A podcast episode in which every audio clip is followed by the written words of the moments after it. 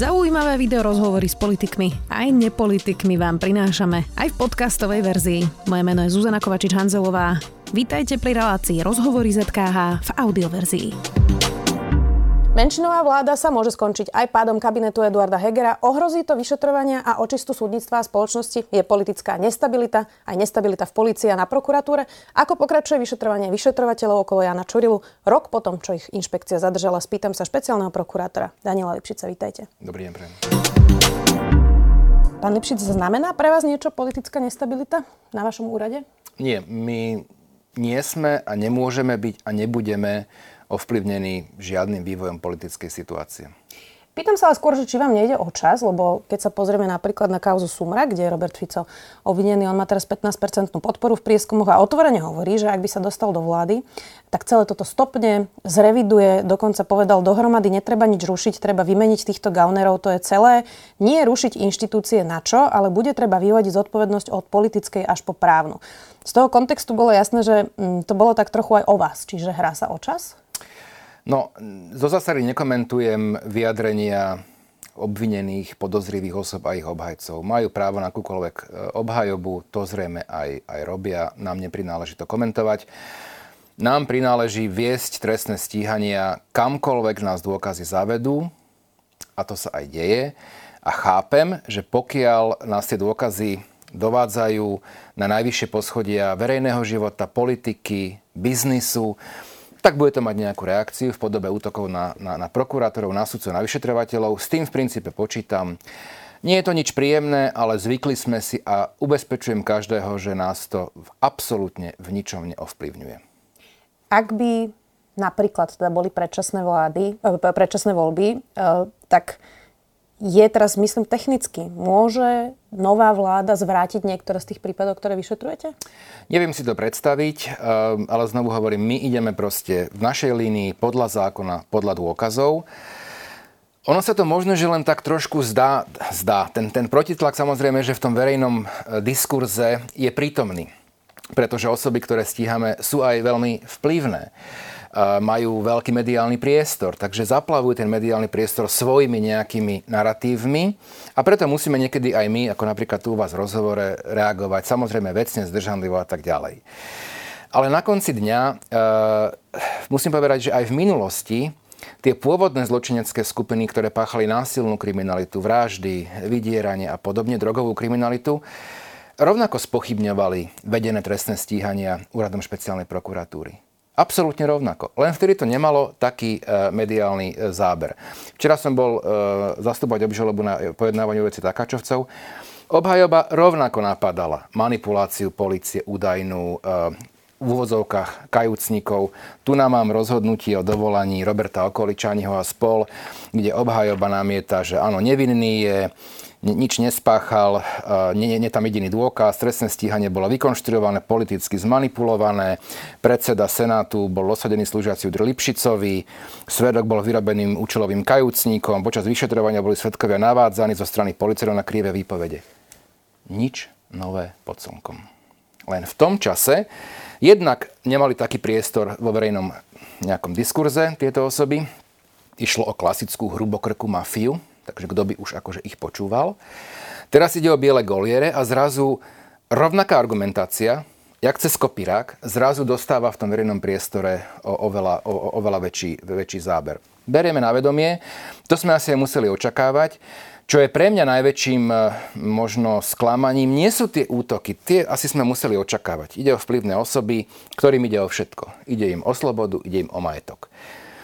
Čo je pre mňa najväčším sklamaním je, že, že som očakával, že prokurátori úradu špeciálnej prokuratúry, naozaj elitní prokurátori, ktorí sú v prvej línii. My sme prvostupňová prokuratúra, ktorá dozoruje a zastupuje na súdoch najzávažnejšie trestné veci, ktoré sú najviac ohrozujúce pre právny štát.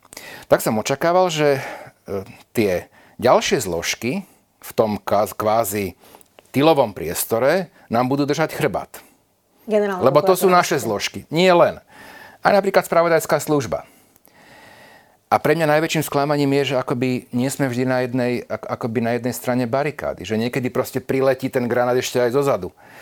A to je pre mňa najsmutnejšie konštatovanie. Beriem na vedomie. Musíme tým pádom konať, ako konáme.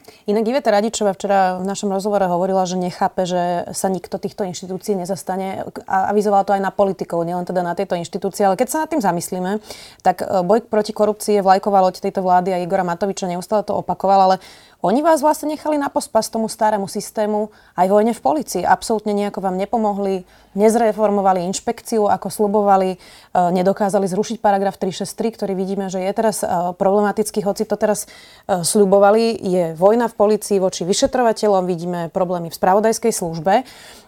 Tak ono to teraz vyzerá, že vláda si pripisuje zásluhy za to, že idú tieto vyšetrovania, ale v podstate sa to stalo napriek tejto vláde? Tie, tie, tie vyšetrovania idú naozaj vďaka niekoľkým desiatkam, e, možno stovkám vyšetrovateľov a, a policajtov a niekoľkým desiatkam prokurátorov.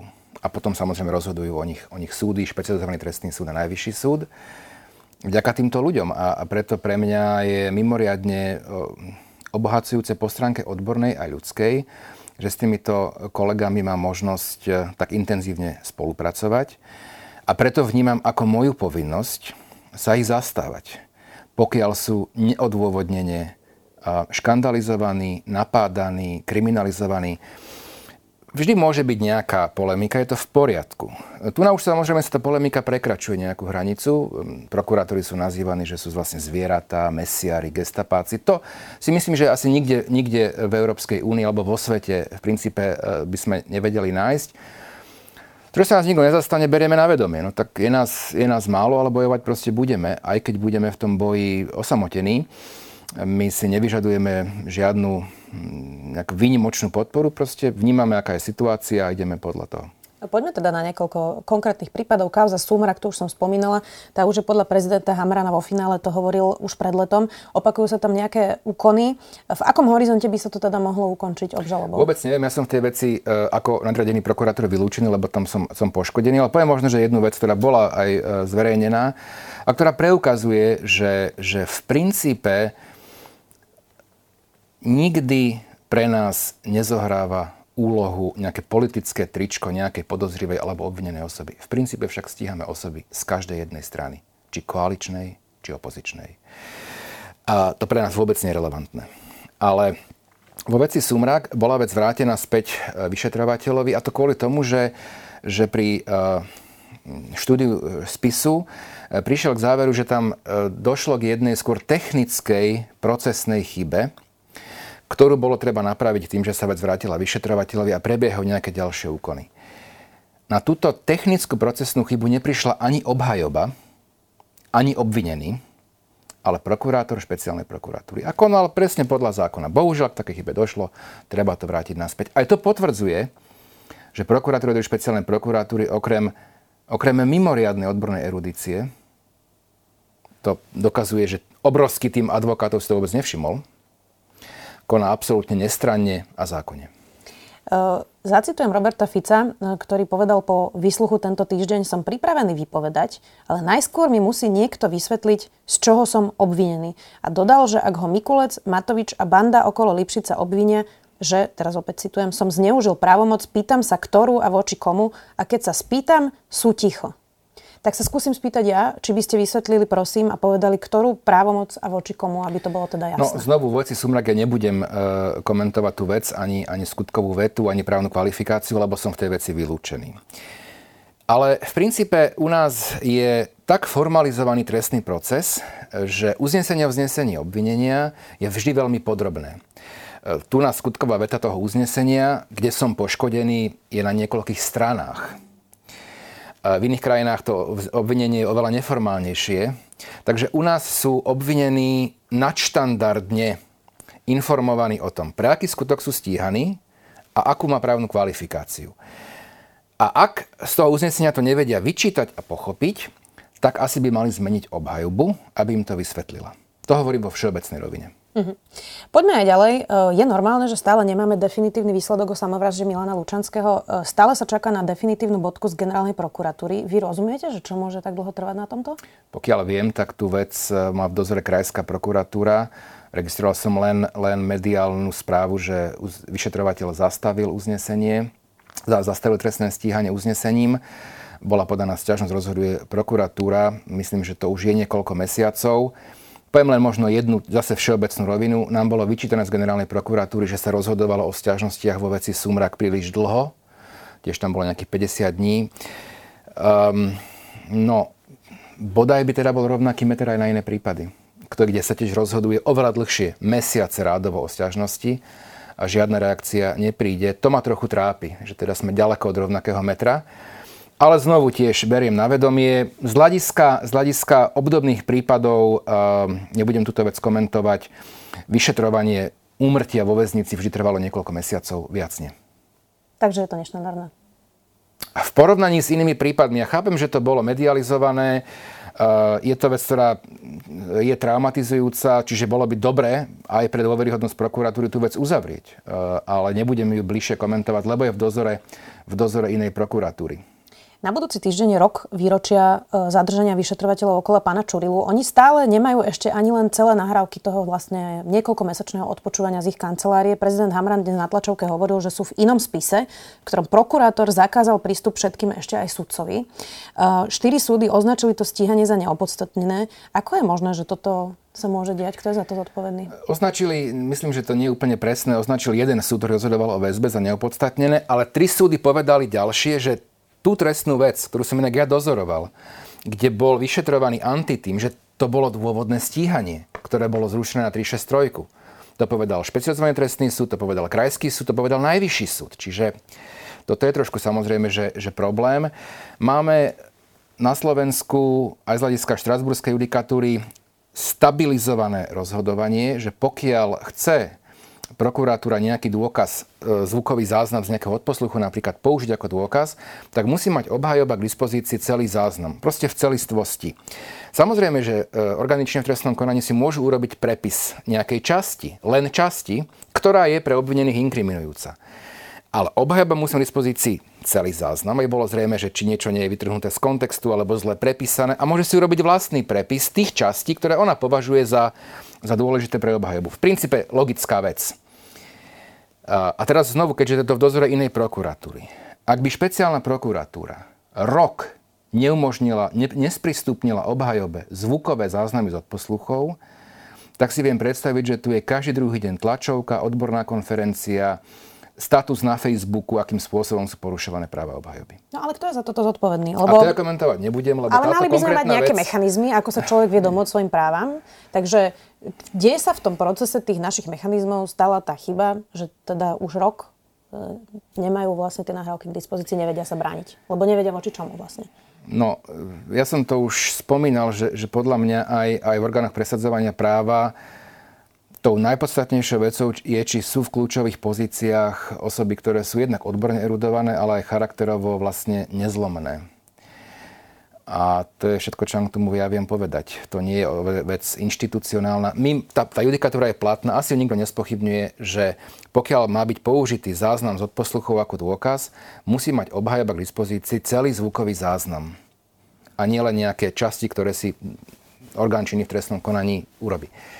Um, čiže o tom nie o čom diskutovať. A hovorím, že kebyže v našej veci, ktorú dozoruje špeciálna prokuratúra, obhajobe zvukový záznam nesprístupníme rok, tak si viem predstaviť, aký by bol z toho cirkus. Ale tým, že nechcem a nemôžem komentovať vec v dozore inej prokuratúry, tak to robiť verejne nebudem. Tak logická otázka je, že čo na tých nahrávkach je, že to nemôže počuť vlastne vyšetrovateľ, ktorý to e, celé zažil vo svojej kancelárii. E, ale keď by sme spojili tieto prípady aj Milana Lučanského, aj týchto e, vyšetrovateľov, tak môže byť aj taká verzia, že sa to účelovo naťahuje, aby sa spochybnili vyšetrovania? Na to vám verejne neodpoviem. Pred rokom ste sa dosť ponáhľali aj s vyšetrovaním tých podozrení okolo inšpekcie a SIS. Uh, e, takže ste na tom robili aj, aj cez víkendy, také boli správy. Vyšetrovateľia, áno. Áno, vyšetrovateľia. Uh, potom práve teda vyšetrovateľ zadržala inšpekcia a v podstate ich predbehla. Tak prečo po roku nemáme vlastne jasno v tom, že čo tie podozrenia boli? Kto je súčasťou tej novej zločineckej skupiny okolo pani Santusovej, Petra Košča a podobne? Prečo stále nemáme nič konkrétne? No, tam bolo zrušené to trestné stíhanie, ktoré bolo začaté vo veci generálnou prokuratúrou prostredníctvom práve paragrafu 363 trestného poriadku. Takže to môžem k tomu povedať. A to hovorím napriek tomu, že tri súdy na Slovensku konštatovali, že tam bolo vedené trestné stíhanie dôvodne. Že nebolo ani vymyslené, ani vyfabrikované, ale že dôkazy zhromaždené počas toho trestného stíhania potvrdzovali dôvodnosť začatia trestného stíhania. Takže k tomu môžem povedať toľko a myslím si vo všeobecnej rovine, že, že, že nie je dobré v právnom štáte, v akomkoľvek právnom štáte, ak rozhodnutia prokuratúry s nejakou mierou pravidelnosti sú v rozpore aj v konkrétnej veci s rozhodnutiami súdov. S ktorými nemusíme súhlasiť. Aj my často nesúhlasíme s rozhodnutiami súdov, ale musíme, alebo mali by sme ich rešpektovať. Pokračuje to vyšetrovanie nejako? Dostali ste sa, teda dostali sa vyšetrovateľi a vy to dozorujete niekam ďalej? Ja to nedozorujem a komentovať tú vec nebudem. Myslela som špeciálnu prokuratúru, vieš. Špeciálna prokuratúra je dozoruje. Nedáva toto práve tie karty v tejto debate inšpekcie Bratislavskej prokuratúre, že ste sa účelovo ponáhľali a vlastne po roku nemáme žiadny posun ani výsledok?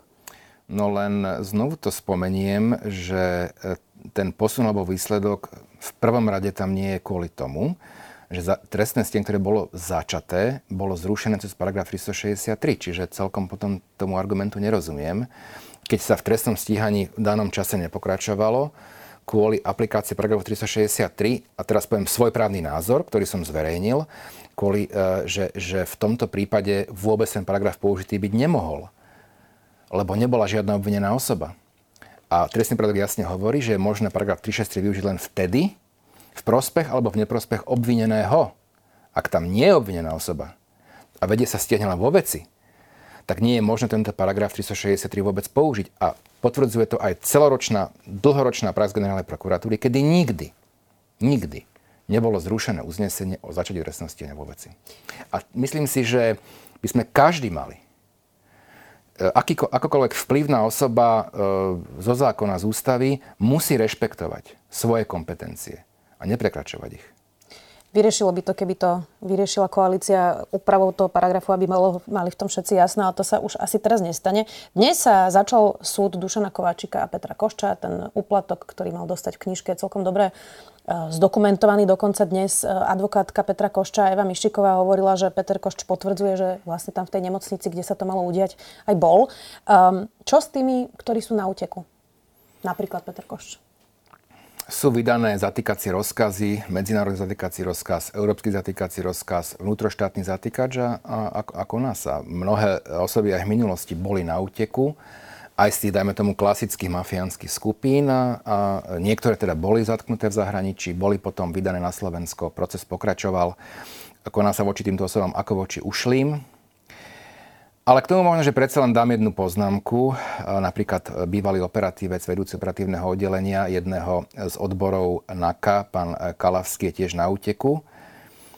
Keď sa začalo stíhanie vo veci vyšetrovateľov, vznikol antitým, investovali sa do toho podľa mňa neobmedzené sily a prostriedky, aby sa spochybnili alebo e, spomalili naše vyšetrovania. Nikto z nás neutekal ani vyšetrovateľe, ktorí boli potom do väzby vzatí na pár týždňov. Nikto neutekal. Tu na niektorí ľudia utekajú a iní, ktorí síce celú dobu tvrdia, že situácia dôkazná je slabá, nie sú tam absolútne žiadne dôkazy, ale za každú cenu sa boja na súd a čeliť podanej obžalobe. Kde by sa aj verejnosť dozvedela na súde, teda aké dôkazy tam sú, aké tam nie sú, hlavné pojednávania sú verejné a snažia sa aj v prípade e, zamedziť podaniu obžaloby aplikáciou paragrafu 363 trestného poriadku. A takých vecí je veľa. No a to mi teda nesedí, lebo pokiaľ sú naozaj na slobode a väzba im nehrozí, tak z akého dôvodu sa tak bránia, aby sa vec dostala pred súd, pokiaľ tvrdia, že neexistujú žiadne relevantné dôkazy. Ja by som v takom prípade súd privítal. Som na slobode, nech tam príde verejnosť, vyvrátim obžalobu.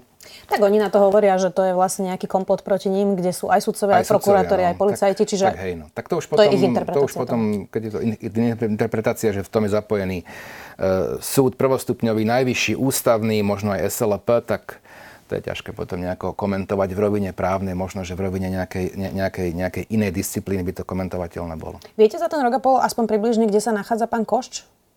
To nebudem komentovať. Takže či sa s tým niečo teda dá robiť, je otázka. Lebo teda, kde je pán Kalavský, to vieme. Na to vám nebudem odpovedať. Uh, nie je to potom návod pre všetkých ostatných na útek? Napríklad teraz, keď sa im už schyluje vlastne k tým súdom, nájsť si nejaké belize, podobne ako Karol Melo a tam sa upratať? No, pozrite, uh, preto pokiaľ hrozí možný útek, tak preto máme možnosť útekovej väzby v trestnom poriadku. A teda aj sme tento inštitút opakovania aplikovali. Práve kvôli tomu, že tam e, útek hrozil. Bude onedlho zrejme hlavné pojednávanie vo veci obvineného Miroslava Výboha, ktorý avizoval, že chce prísť na súd. Len mu v tom bránime, pretože má, má zaistený pás kvôli tomu, že boli vydané zatýkače. Tak sme iniciovali zrušenie zatýkačov, aby mohol naozaj slobodne proste prísť na súd a som zvedavý, či príde. A keď príde? Keď príde, môže, môže uplatňovať všetky svoje práva obvineného a potom obžalovaného. Inak už keď sme boli pri tom Dušanovi Kovačikovi, ako sa dá verejnosti vysvetliť, mm, že vlastne súd ako keby neprihliadal pri tom rozsudku na to, že to vykonával ako špeciálny prokurátor. Že mal naozaj obrovskú moc vo svojej funkcii, ktorú zneužil a že pre veľkú časť verejnosti by toto mala byť zásadne priťažujúca okolnosť na vyšší trest e, práve preto, e, keď niekto má koncentráciu vlastne takej moci ako špeciálny prokurátor a spreneveril sa absolútne vlastne tomu povolaniu, tak ako by ste to vysvetlili verejnosti? Tak e, vysvetliť to samozrejme, že musí rozhodnutie Najvyššieho súdu. My sme samozrejme žiadali vyšší trest a na prvom stupni mu bol aj uložený vyšší trest 14 rokov. Tam bol problém z hľadiska právnej kvalifikácie, že Najvyšší súd to vyhodnotil, jeden zo skutkov, ktorý sa týkal podpory zločinskej skupiny Takáčovci, že, že tým, že išlo vlastne len o kvázi jednorazovú pomoc e, Lubomirovi Kudličkovi, ktorý podľa na, na, našej obžaloby v Takáčovcoch je bosom zločineckej skupiny, tak nie je možné to kvalifikovať ako podporu zločineckej skupine. S týmto ja teda nesúhlasím. Som si prečítal už rozhodnutie e, Najvyššieho súdu vo veci Dušana Kováčika. S touto právnou otázkou ja nesúhlasím. Rovnako je sporné, že či došlo alebo neprišlo e, k zneužitiu právomoci verejného činiteľa, či tam v tom jeho v tom, ako sa vynášali veci, veci z úradu špeciálnej prokuratúry, bol prvok moci a rozhodovania. Nechcem ísť do technických vecí kvalifikačných, to by asi, asi bolo e, nudné pre vašich divákov, ale zvážujeme v každom prípade e, podanie dovolania. Ten rozsudok si samozrejme, že prečítame viacerí a do, rozhodneme sa, či v tomto prípade pôjdeme do dovolania, ale my nemôžeme ísť do dovolania čo do výšky trestu, lebo ten bol vlastne rozhodnutý v, v zákonnej sadzbe ale len do otázok právne kvalifikačných. Ale pokiaľ by nám bolo vyhovené, tak samozrejme to bude mať vplyv na výšku trestu. Počkáme si určite na to. Maro Žilinka zrušil obvinenie Petrovi Kažimírovi. Čo sa s tým teraz deje? Pracujete na tom, aby ho znova obvinili? Tá vec e, je v trestnom stíhaní a dozorový prokurátor na nej e, určite e, pracuje. Tu vec ja poznám dobre, pretože som rozhodoval o stiažnosti obvineného v tom čase Petra Kažimíra.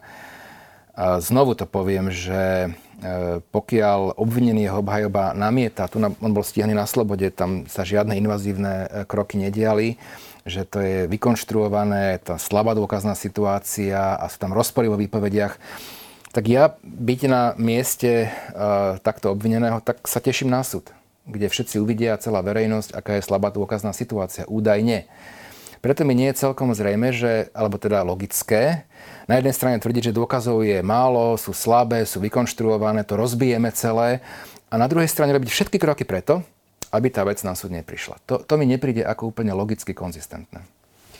Aké máte vzťahy teraz s Marošom Žilinkom? Už ste sa niekam pohli, odkedy ste mali také obdobie, že ste sa ani nestretávali na poradách? Um, porady sú tak raz asi za štvrť rok. Pôvodne bývali každý týždeň, ale to mne ako absolútne vyhovuje. Máme enormné množstvo práce. Predseda špecializovaného trestného súdu, myslím, nedávno hovoril, že v minulom roku bolo podaných dvakrát viac obžalôb ako rok predtým. Hovorím, prokurátori, všetci sme v pojednávačkách 2-3 dní v týždni. Je to enormný nápor. Máme pomerne viac voľných miest.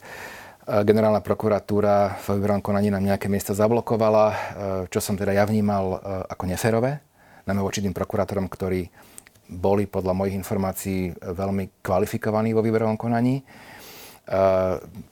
pojednávajú sa veci, ktoré sa pojednávajú desiatky dní e, na súde, vykonávame dozor. E, proste je to, je to enormne odborne a časovo zaťažujúca situácia. Nestiažujeme sa, A vnímam aj to, že nemáme ten, tú podporu zo zadu, takže musíme korčulovať sami, ale budeme korčulovať. Ale komunikujete teda? Porady sú raz za štvrť rok, takže e, v princípe posledná bola, teraz nechcem, myslím, v auguste sme sa stretli, a, takže tie porady už nie sú tak často, ale tým chcem povedať, že sa na to nestiažujem, pretože máme dosť e, práce a tým pádom aspoň máme viac e, priestoru na prácu. Jasne, my by sme veľmi privítali, keby Maro Žilinka komunikoval s médiami, ale zatiaľ sme sa toho nedočkali. Inak, e, keď Maro Žilinka zruší uh, cez 363 uznesenia a obvinenie, je to vždy predmetom ostrej kritiky. Opravnene treba povedať, lebo nekomunikuje, nevysvetľuje, je tam množstvo otázok. Vy ste medzi tým na špeciálnej prokuratúre postupne prerušili alebo zastavili niektoré obvinenia, napríklad Ludovitovi Makovi uh, alebo najnovšie Rajeckému z mafiánskych zoznamov. Tak prečo to nekomunikujete otvorene? Prečo sa to dozvedáme najprv z médií? Prečo proaktívne neprídete a nepoviete, že takýto je stav, toto sme urobili? Pretože zvonka to môže práve pre tých, ktorí spochybňujú tie vyšetrovania, vyzerať tak, uh, že dostávajú výhody kajúcnici presne za tie. Presne to, čo hovorí Robert Fico na tých tlačových konferenciách už mesiace, možno roky, keď to povieme. No ale, ale samozrejme, že spolupracujúci obvinení dostávajú výhody. A príde mi to také trošku zvláštne. Včera to bola taká čo kde obhajaba tiež hovorí. No a tento spolupracujúci, veď on neprišiel sám iniciatívne uh, urobiť hrubú čero za svojím životom, keď bol na slobode, ale až keď bol stíhaný, tak chcel spolupracovať. No zase tak to vždy je. Tak to proste vždy je. A áno, jeden z hlavných motivov spolupráce je nižší trest. Ale my sme v situácii takej, a teda nielen my a iné krajiny, že sú proste formy kriminality, ktorú nie je možné bez spolupracujúcich osob, ktoré boli v tom, tej trestnej činnosti zaangažované priamo, organizovaný zločin, korupcie, nie je to možné odhaliť. A áno, tak potom si povedzme, že buď zoberieme toho spolupracujúceho, toho za niečo odsudíme, a všetky osoby necháme tak a nebudeme vedieť odhaliť a odstiať korupčné schémy, organizovaný zločin a budeme stíhať proste krádeže bicyklov a kompotov. Alebo teda chceme aj tieto najzávažnejšie formy trestnej činnosti odhalovať, stíhať a odsúdiť, postaviť pred páchateľov, alebo teda podozrivé osoby, obvinených. A, potom musíme mať tých spolupracujúcich e, e, obvinených, ktorí samozrejme, že budú mať výsluh na súde, obhajoba ich môže môže spochybňovať, vyobrácať, vypočúvať. Jasné, všetky práva obhajoby musia byť zachované. Ale to je to kľúčové. Ak hovoríte, že sme mali viacej komunikovať ohľadne spolupracujúcich obvinených, beriem to ako, ako e, námed na inšpiráciu. Obávate sa o budúcnosť Slovenska? E, ja som počúvala teraz Františka Mikloška, ktorý povedal, že prvýkrát, pre aktuality povedal, že prvýkrát má z budúcnosti Slovenska aj úzkosť e, a po štyroch rokoch po vražde Jana Kuciaka a Martiny Kušnírovej je v krajine dosť cítiť takú dezilúziu, by som povedala, možno hnev, chaos. Bola tu teda objednávka na očistu spoločnosti, nejak sa to celé e, trošku zamotáva práve tou vojnou v policii, tak e, obávate sa o budúcnosť Slovenska? Nebávam, ja som teda jednak si už svoje prežil a jednak som asi, asi väčšiný optimista, aj keď z pohľadu toho, čo som si prežil, je to možno, že prekvapujúce, ale som. A poviem ešte možno druhú vec, keď hovorím o budúcnosti. V lete sme mali také, také stretnutie s pracovnými skupinami Očistec a Fénix, vyšetrovateľmi, operatívcami, také, také väčšie. A sme aj nezáväzne potom e, sa bavili uh, večer a viacerí vyšetrovateľia, ktorí pracujú na tých kľúčových kauzách, keď sme už tak neformálne večer sedeli, mi hovorili, že dôvod, pre ktorý to robia, napriek tomu, že čelia útokom, kriminalizácie, väzobnému stíhaniu, možno niečomu horšiemu ešte aj, je kvôli deťom. Kvôli vlastným deťom. Aby proste vyrástli a žili v lepšej a spravodlivejšej spoločnosti. To je veľmi silné. Ja si myslím, že je, a to hovorím už dávnejšie, ako úplne takou prirodzenou ambíciou každej generácie odovzdať krajinu v lepšom stave, ako v tom, v ktorom sme ju zdedili od svojich rodičov. To nie je automaticky, že sa situácia len zlepšuje. To musí byť taká naša ambícia. A teraz, či bude ona úspešná, to ja neviem. Ale je to dobrý boj a uh, myslím si, že aj vyšetrovateľi a prokurátori, mnohí to robia práve kvôli tomu, aby tá krajina pre budúcu generáciu bola rozdaná v lepšom stave. A ak sa nám to aj nepodarí, tak aby sme aspoň svojim deťom vedeli povedať, že aspoň sme zabojovali. Budeme všetko samozrejme podrobne sledovať. Špeciálny prokurátor Daniel Lipšic. Ďakujem za pozvanie. Počúvali ste podcastovú verziu relácie Rozhovory ZKH. Už tradične nás nájdete na streamovacích službách, vo vašich domácich asistentoch, na Sme.sk, v sekcii Sme video a samozrejme aj na našom YouTube kanáli Denníka Sme. Ďakujeme. Chcete vedieť, kde baranie masť pochuťka? Čo vám treba na zdolanie 7000 a ako spraviť zo stráženia mačky vytúženú dovolenku? Odpovede aj na tieto otázky nájdete v novej sérii cestovateľského Všesvet podcastu. Nájdete ho každý útorok vo všetkých podcastových aplikáciách, na YouTube či na stránke ZMSK. S Týnou Paholik Hamárovou a Lukášom Onderčaninom.